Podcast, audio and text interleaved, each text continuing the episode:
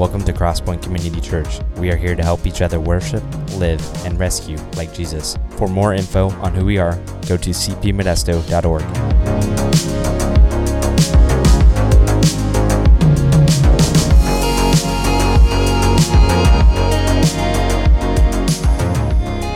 So this week, we, uh, Friday, I don't know how many people are doing it, but I've met a few anyway. Um, but participating in this 7 Eleven Daniel fast.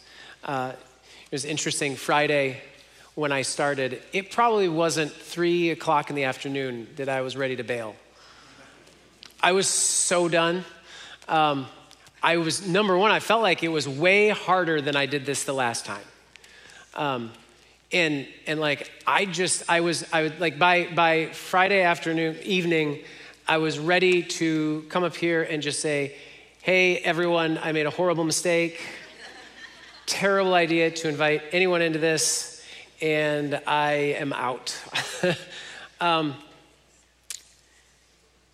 and, and, then, and then yesterday, uh, made the incredibly great choice to go to Costco and uh, saw someone else from church there, and um, she had her, her cart full, uh, got the, there's like buy one, get one free of uh, chicken, breaded chicken fingers.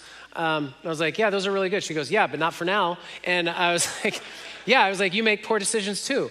Um, I did get some uh, burnt ends for future me, uh, but but I was just kind of like, this is why is this so hard? Like I was, it was just really, really, really rough. And and I think one of the things that God just like said pretty clearly is um, your flesh is way stronger than you think it is. and, and it is amazing to me that a slight adjustment in my diet with a purpose for seeking Jesus and recognizing him as worthy, that my flesh would be so unruly and unwilling. Um, like, I, I think part of it is I thought I was doing better than I was. And, and so, as, as I've been kind of the last couple days um, realizing how, how important it is for us to be seeking God, not just with our lips, not just with some of our activity, but with our whole body regularly. I find a one day full fast really not that difficult. But man, when I have to adjust my life and my schedule over the period of days, like, is Jesus really worth that much? He is. And, and so, man, I, I am anticipating um, when God's people surrender themselves and actually deny themselves and take up their cross. And this cross, just want to let you know, isn't that heavy. when they do that, God responds. Uh, so I am anticipating um, whatever God's going to do, whatever He has planned, uh, as we journey together. Um, this morning, we're going to continue on into Acts chapter 14. And uh, I found this to be a fascinating passage um, with a few things that stuck out to me that I want to share this morning. Um, but first, I want to tell you a story. Um, it's a story that comes out of Greek mythology. And um, there's one day that Zeus was sitting, you know, kind of on his throne and as, as the king of the gods. And he, he looked down and he was like, because Zeus, one of his things is he is uh, the protector of travelers. And um, I don't know how that works because he's kind of a jerk. But um, Zeus was looking down and he was seeing hum- humans and he was like, you know what? I want to go and check on how travelers feel. And so he decided he was going to go to this one particular city and he was going to kind of be- take on human form and kind of look a little bit ragged. And he was going to go and he was going to go and knock on doors and see how he was treated by the people in the city. And so another god, Hermes, who's, who's basically the messenger of the gods, who's also a god, who would take word to other gods or other people uh, on behalf of Zeus or other gods. And so Hermes is the kind of messenger of, of the gods. And so Hermes decided to go with Zeus. And so they went together. And so they came down off of their, their high place and they, they took human form and they went to this city and they started knocking on doors. They knocked on doors of, of houses that were uh, had very wealthy, uh, these big houses, these wealthy people, and they went to these tiny houses with people who were not wealthy at all. And so they went through this town, and what was interesting, what was kind of beginning to enrage Zeus was that at no point did anyone invite them in or treat them hospitably. And so Zeus's anger was burning as they were going through this, this city, and they were leaving the city after they visited every single house in the city. They were going up this hill and they saw this little tiny shack. And, and they walked up, they, they walked up to the shack and uh, they knocked on the door. And it was interesting because this elderly couple, Baucis and Philemon, answered the door and they didn't have much of anything. They didn't have very much wine, they didn't have very much food, but they invited Zeus and Hermes in, seeing them as weary travelers. And and so as they were, as Zeus and uh, Hermes were there, um, Philemon and Baucis, they decided that they would try and scrounge a meal together, and they had this duck. And so Philemon chased this duck all over the house in the backyard and couldn't catch it until finally the duck landed in Zeus's lap. And, and the interesting thing was, this wasn't necessarily a food item in their house, it was more of a pet that this couple had.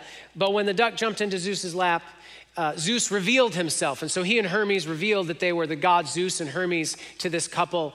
And, and the couple was afraid and, and shocked and, and amazed. And, and Zeus told them that he and Hermes had traveled through all of the city and no one had been hospitable to them.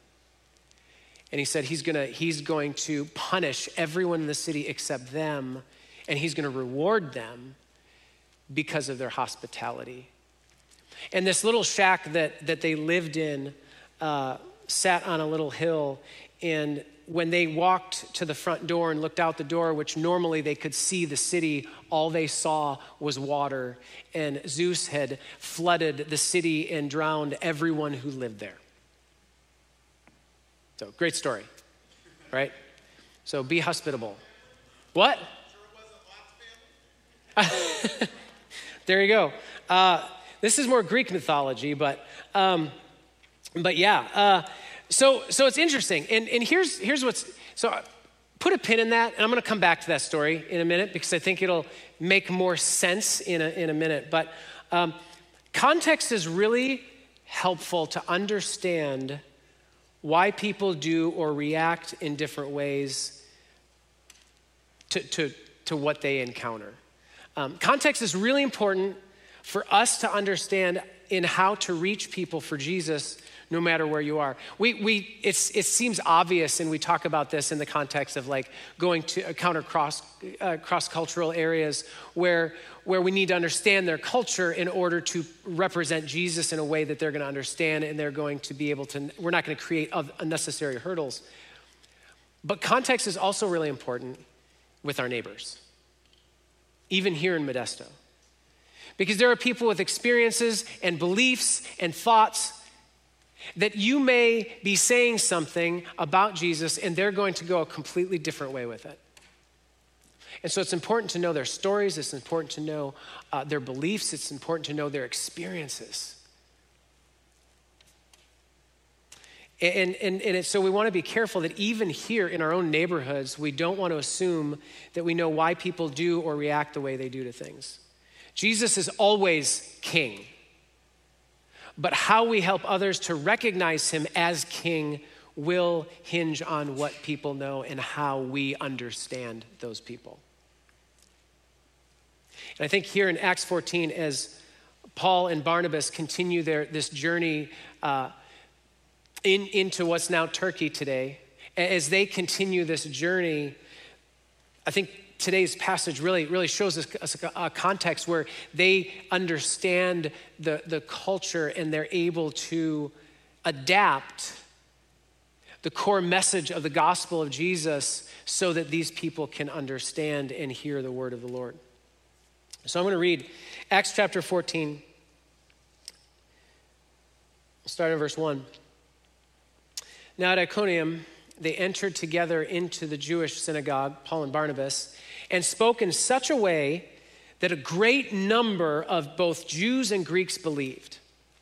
But the unbelieving Jews stirred up the Gentiles and poisoned their mind against the brothers, so they remained for a long time speaking boldly for the Lord, who bore witness to the word of his grace, granting signs and wonders to be done by their hands but the people of the city were divided. Some sided with the Jews and some with the apostles. When an attempt was made by both Gentiles and Jews with their rulers to mistreat them and to stone them, they learned of it and they fled to Lystra and Derbe, cities of Lycaonia, and to the surrounding country. And there they continued to preach the gospel. Now, at Lystra, were, there was a man sitting who could not use his feet. He was a cripple from birth and had never walked. He listened to Paul speaking, and Paul, looking intently at him and seeing that he had faith to be made well, said in a loud voice, Stand upright on your feet. And he sprang up and began walking. And when the crowd saw that Paul, what Paul had done, they lifted up their voices, saying in Lycaonian, the gods have come down to us in the likeness of men. Barnabas they called Zeus, and Paul Hermes, because he was the chief speaker. And the priest of Zeus, whose temple was at the entrance to the city, brought oxen and garland to the gates and wanted to offer sacrifices with the crowds. But when the apostles Barnabas and Paul heard of it, they tore their garments and rushed out in the crowd, crying out, Men, why are you doing these things? We are also men of like nature with you, and we bring you good news that you should turn from these vain things to a living God who made the heaven and the earth and the sea and all that is in them. In past generations, he allowed the nations to walk in their own ways Yet he did not leave himself without witness, for he did good by giving you rains from heaven and fruitful seasons, satisfying your hearts with food and gladness. Even with these words, they scarcely restrained the people from offering sacrifices to them. There's three things that I want to just point out, I think, of significant note in this text. And the first thing is the flow of ministry that we keep seeing over and over with Barnabas and Paul as they go places. Um, it says, it says in, in the text, it says that they spoke in the synagogue that a great number of Jews and Greeks believed. A great number. So we see this over and over again in the cities that they go to that, that there's an initial super good response to the proclamation of the gospel. But then we see pushback. Typically, what we see in their journey, we see it from the unbelieving Jews in the message that they bring. And so it says that there's these unbelieving Jews that stirred up Gentiles and poisoned their minds against the brothers. And so they stir up these people, which is interesting because they ally with the Gentiles, which isn't necessarily a typical thing that you would see them doing. But I guess in this context, like the enemy of my enemy is my friend. And so we can work together to get rid of this problem that is facing us. And so, so you've got this initial super good response. You've got pushback that comes against it. But then, then look at what says, and this is characteristic of what they do. It says, once they poison their minds against the brothers, so they, Paul and Barnabas, remained for a long time speaking boldly for the Lord, who bore witness to the word of his grace, granting signs and wonders to be done by their hands. They they responded with perseverance. They didn't just give up and go because they, they had a hard time or there was some, some suffering or that there was a problem with the way that people were treating them, that they were unwelcome, and, and those kinds of things. They, they kept going, they persevered. And it says that not only as they persevered, but their ministry was confirmed by signs and miracles. It says that God came in and he, he, he confirmed and authenticated their ministry with signs and miracles that God was doing through them. And then it says that they came up with this plot to stone them, and when their life was actually in danger, they continued on to another city, but it says that they continued to preach the gospel. And this isn't all in like the course of a week or two. It says that they, they persevered there for a, a long time. And they, they faced that kind of persecution and that pushback toward the gospel and the, the treatment that they were getting for a long time. And then eventually, when it was their life was at stake, they moved, the Spirit moved them on to the next city. I think it's easy to see ourselves in the place of Paul and Barnabas, not necessarily in the place of the Jewish leaders who are stirring things up against them. I think it's easy to look at the, the Jews in this text who are coming against Barnabas and Paul and say that they're the villains, they're the bad guys, and we villainize them because of the way they're acting. And that feels really comfortable that I wouldn't identify with them. But here's something to think about if you put yourself in their shoes. Paul and Barnabas are from the perspective of many faithful Jews who have followed Yahweh. They do their best to hold up the law of Moses.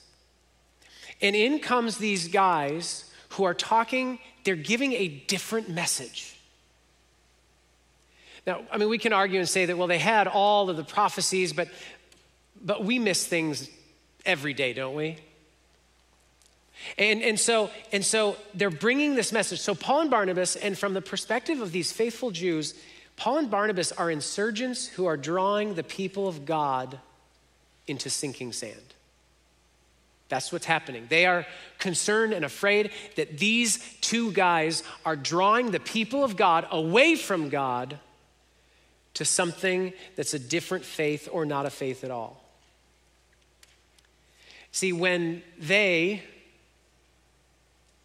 are trapped in fear of loss, or when we are trapped in the fear of loss, and when I think about them, they, they had to be thinking about their loss of identity as Jews, their loss of their story that is so rich that they've, they've kept on to lose that story for a different story that, that rewrites their story, or even a loss of faith.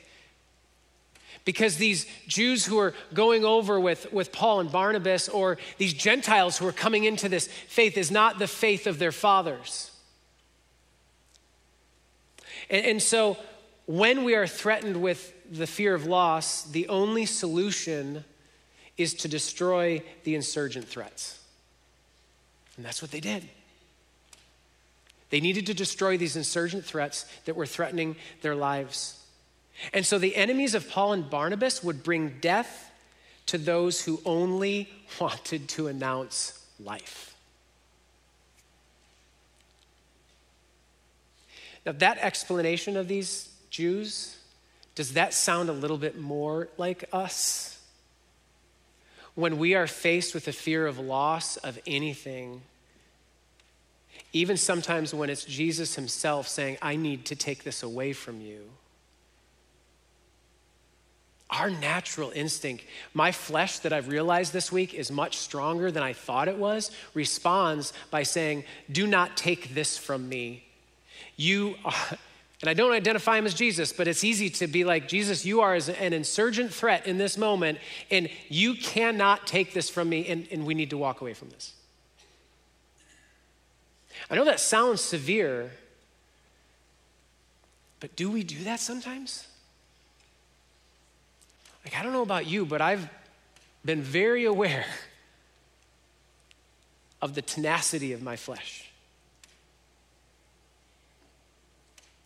I mean, I mean, even, even sometimes when the structure or the tradition or the form of what we've experienced as church is threatened, we do the same thing, but maybe it's that God's trying to tell us something that we haven't been able to hear Kind of like those Jews didn't see the prophecies in the Old Testament that this Jesus, Paul and Barnabas are talking about, is the Messiah.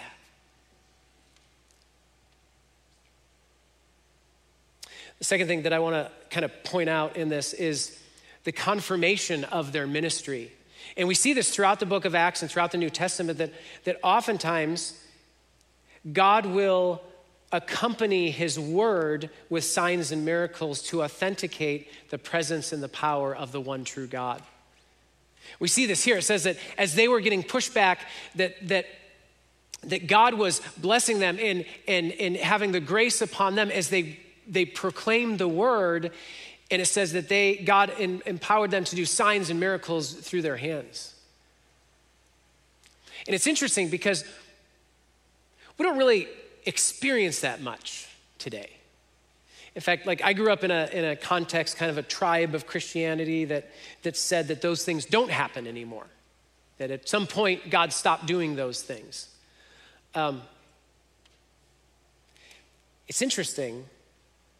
Might it be possible that we, in our, sometimes in our culture, in our tribe, see this less because we are less about the presence and power of God and more about our own relevant skills and abilities and intelligence. Like, for example, like maybe I can be really persuasive and motivate someone to do something. But I can't perform signs and miracles, so I'm gonna just kind of put those to the side and I'm gonna function where maybe I get more attention. Or maybe I'm more affirmed in who I am in my gifts and my abilities versus my dependence on God alone or my dependence on the Holy Spirit to work through me and do things in my weakness that I can't do. I think it's kind of almost interesting that the, the things that sometimes we say God doesn't do anymore are the things that only God can do. How come teaching hasn't ceased? well, it's because I can learn to teach. And so, and so I think one of the things, and I'm not saying that, that miracles and signs come with every, every point that God is present, but we need to think about our limiting the Holy Spirit and what He wants to do and where He wants to do. Because if we go out of our narrow context of what, we, what we've grown up in and, and do a bit of traveling, we'll see that God still does, does those things. Unquestionably. I think too often we tend to confuse our presence with the presence of God.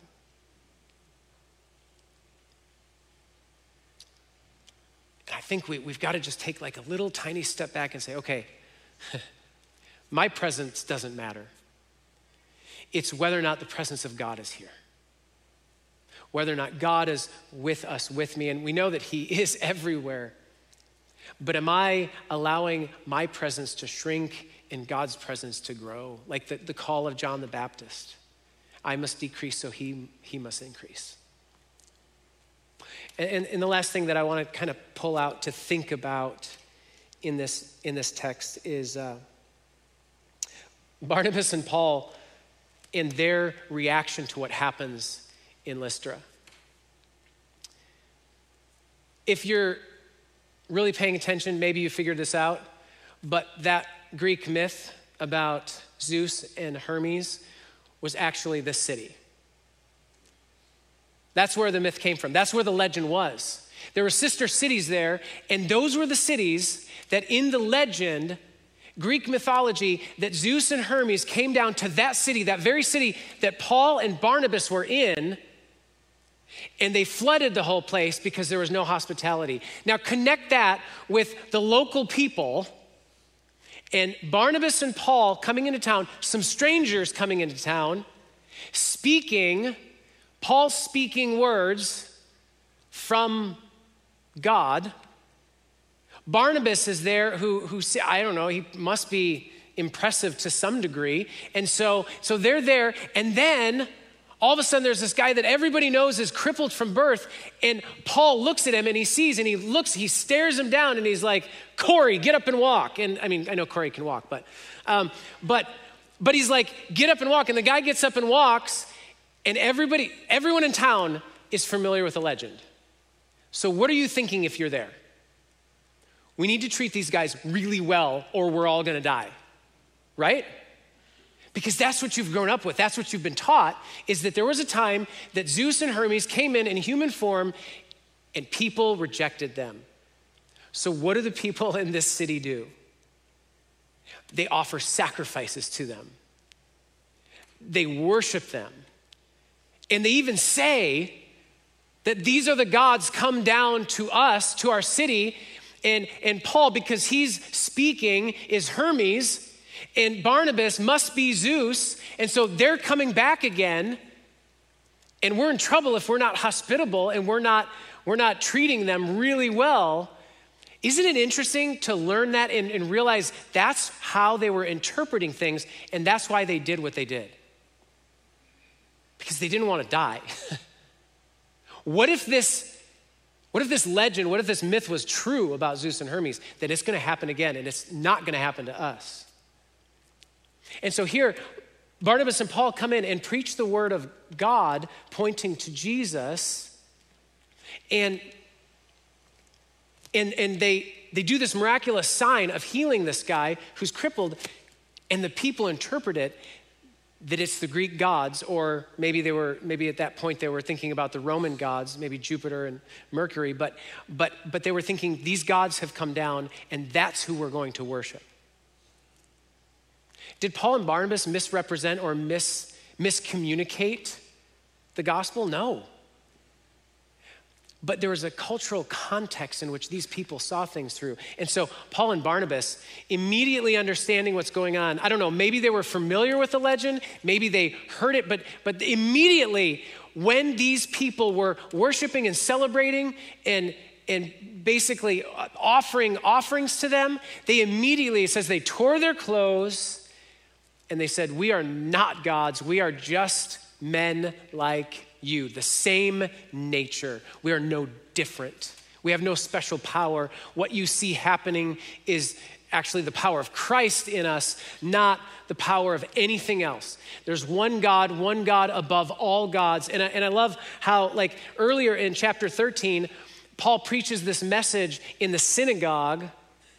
And his, his message is going through the history of, the, of, of the, the Israel's history and basically bringing it all the way to the point of saying Jesus is the fulfillment of all of these prophecies and Jesus is the Messiah. And he traces all of that stuff up to Jesus in the synagogue because those people understood the history of Israel and he just had to have them connect the dots. These people didn't necessarily who are offering them these offerings and worshiping them. So Paul goes a different way. He adapts his message that he preached in the synagogue and he preaches it to their context. And listen to what he preaches. Listen to what he says. He says, he says, uh, turn from these vain things to a living God who made the heavens and the earth and the sea and all that is in them. And then he says, in past generations, he allowed the nations to walk in their own ways. Yet he did not leave himself without witness, for he did good by giving you rains from heaven and fruitful seasons, satisfying your hearts with food and gladness. The opposite of what Zeus does. And, and, and so they, they immediately reject the notion of being special, gods or celebrities in no uncertain terms and they, they adapt the message to the cultural context in that city. And here's the thing that strikes me that is, I, I would say, and, and maybe you can figure this out for yourself, but I would say is a really significant issue that the church shares with our broader culture, and that is that idea of celebrity culture. Um, here, Paul and Barnabas walk into a city and immediately they are celebrities because of who they think they are. And what did Paul and Barnabas do with that celebrity move in the city? They outright rejected it. They said, No, we will have none of that. We are not special. Everything to Jesus. We are nothing special. We are just like you. And so, like you see, we see in culture, we see celebrity. I mean, celebrity and gods maybe could be interchangeable in today's world. Like, um, basketball gods, celebrities, artists, musicians. And, and, and so we see that in culture, but we also see that in the church. Like, how many times have we excused someone, maybe a pastor or an artist or a Christian athlete, and said, well, yeah, I know, I know that, that they seem to be really arrogant and prideful, but they're saying the right things and they have solid theology. And so that's okay. We can still celebrate them. And before you know it, they've done irreparable damage to the name of Christ. Like, like a, a, a, a preacher and teacher who is celebrated and kind of a celebrity in, in church circles, and then you find out he basically was participating in the sex trade. Not a hypothetical.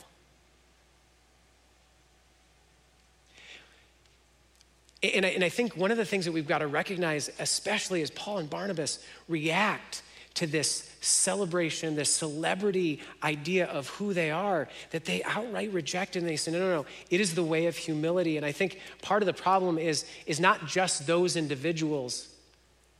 It's just not a pastor who, who gets too caught up on his own ability to move people. It's not an artist getting too caught up in the lyrics that they write. It's not an author whose book sells so much.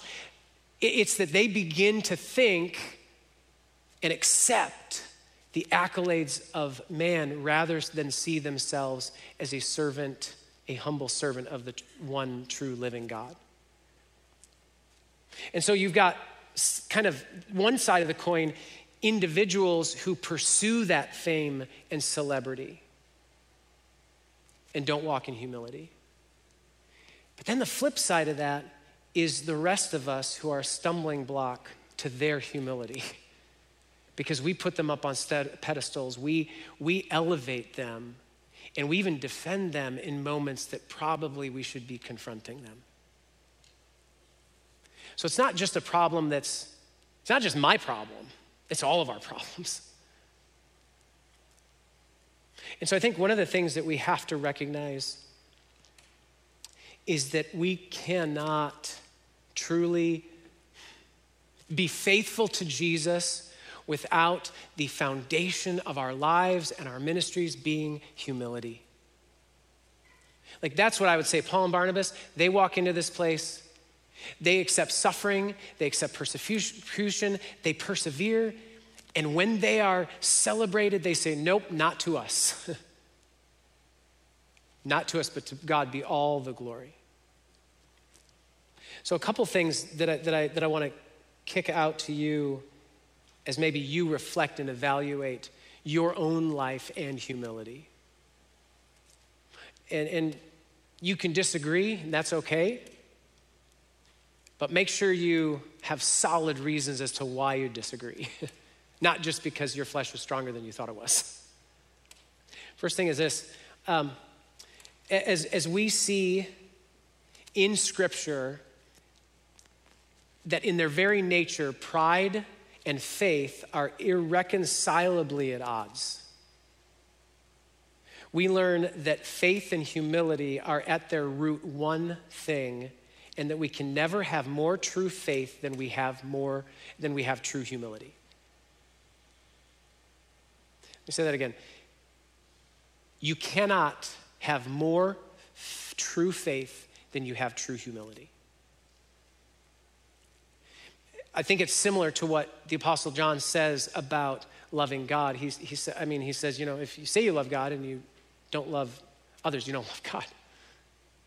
If you say you have faith, and James says, if you say you have faith but have no works, your faith is dead. If you say you have faith but have no humility, I think your faith is dead. And so we have to, like, is humility a really important thing? Absolutely. Absolutely. Second thing is this I think it's easy to think that we humble ourselves before God, but here's the kicker, here's the catch. Our humility towards others is the only sufficient proof that our humility before God is real. Yeah, I heard someone say, ouch. Yes. Excellent response, Mike. Because, yeah, it goes back to what John said. If you say you love God and don't love your brother, you're a liar.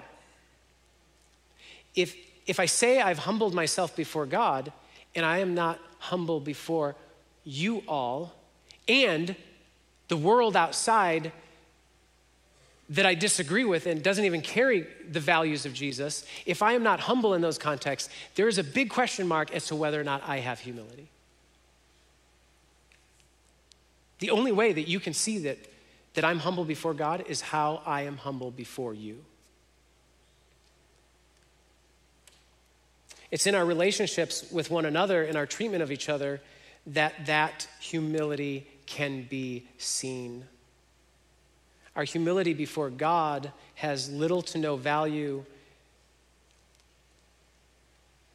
to prepare us to stand before Christ if we don't walk in humility with each other. And so I guess one of the questions is okay, so how do I overcome pride? Because that's the problem. And I think the answer is simple but really hard.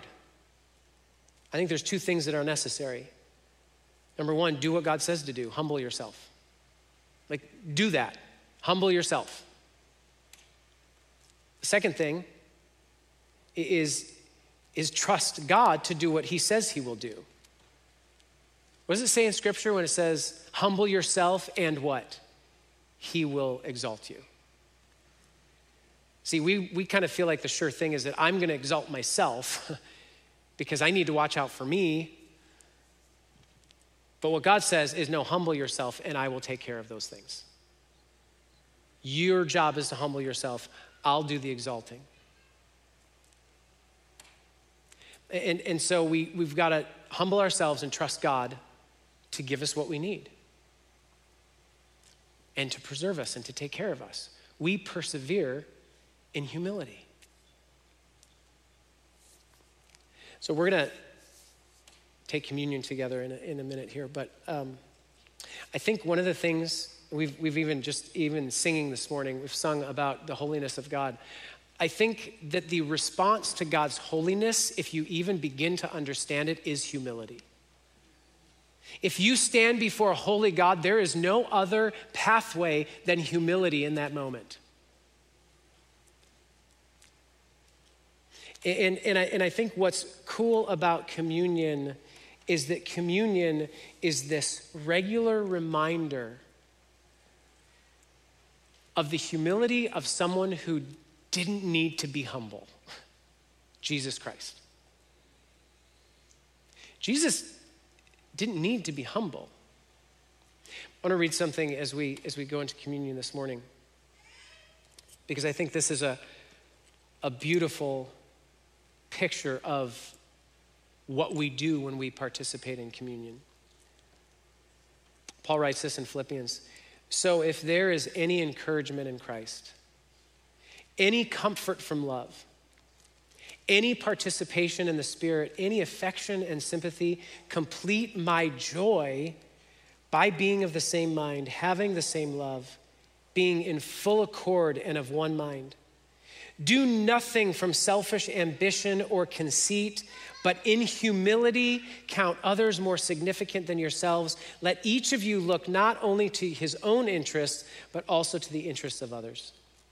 Have this mind among yourselves, which is yours in Christ Jesus, who through who though he was in the form of God did not count equality with God a thing to be grasped, but emptied himself by taking the form of a servant, being born in the likeness of men. And being found in human form, he humbled himself by becoming obedient to the point of death, even death on a cross. The greatest thing that Jesus did was he humbled himself. That is the foundational call to us as his people. Jesus humbled himself and then the rest of it is therefore. God has highly exalted him, has bestowed upon him the name that is above every name, so that the name of Jesus, every knee should bow in heaven and on earth and under the earth, and every tongue confess that Jesus Christ is Lord to the glory of God the Father. When Jesus was with his disciples, essentially, he took that bread. He said, This broken bread is a symbol of my embracing humility on your behalf. Jesus humbled himself before his disciples by taking on the cross. And that was evidence of his humility before his Father. So Jesus says to his disciples, When you take and eat this bread, remember my broken body, remember my sacrifice, remember my humility. Let's take the bread together.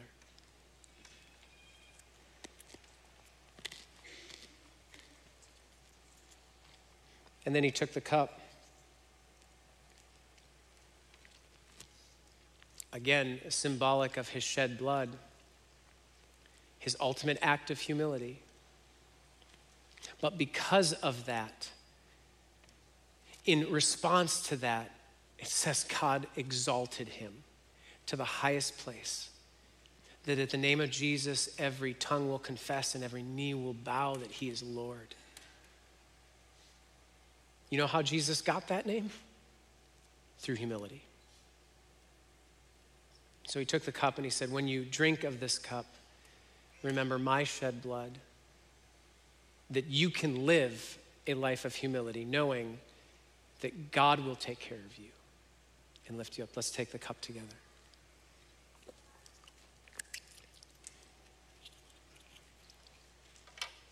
As we close in prayer, I, I want to encourage you that chances are really good that somewhere in your life, maybe this past week, in my life, I have done a, maybe you've done a poor job of proving that you are humbled before God. And so don't let today pass, don't let the sun go down. If you need to go to someone in humility and make something right. Maybe it's a comment, maybe it's an attitude, maybe it's something you've done, maybe it's something you've harbored. But understand that harboring that doesn't hurt them, it just separates you from God. It creates a distance. And that is the pathway to inexpressible joy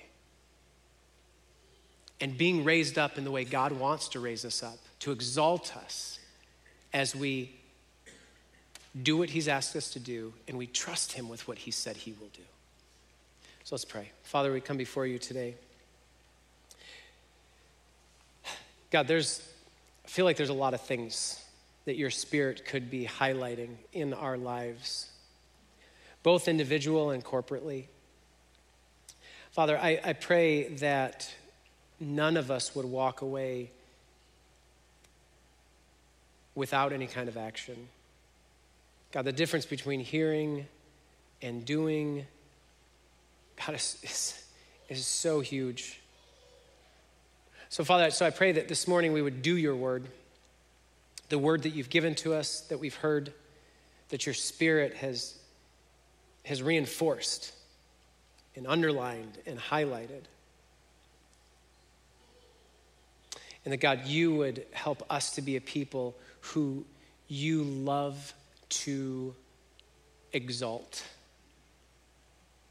Because we can say that we are truly a humble people of God.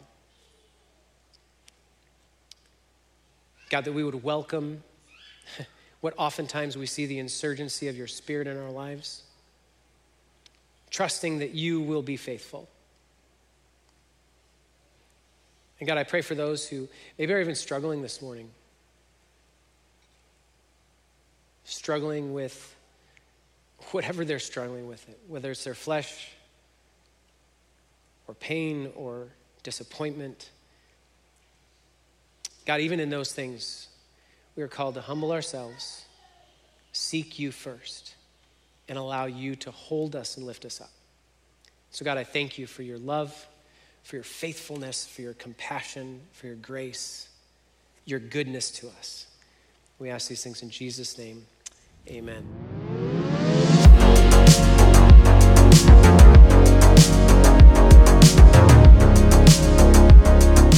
Thanks so much for listening. We hope you feel inspired and moved by what God is doing here at CrossPoint.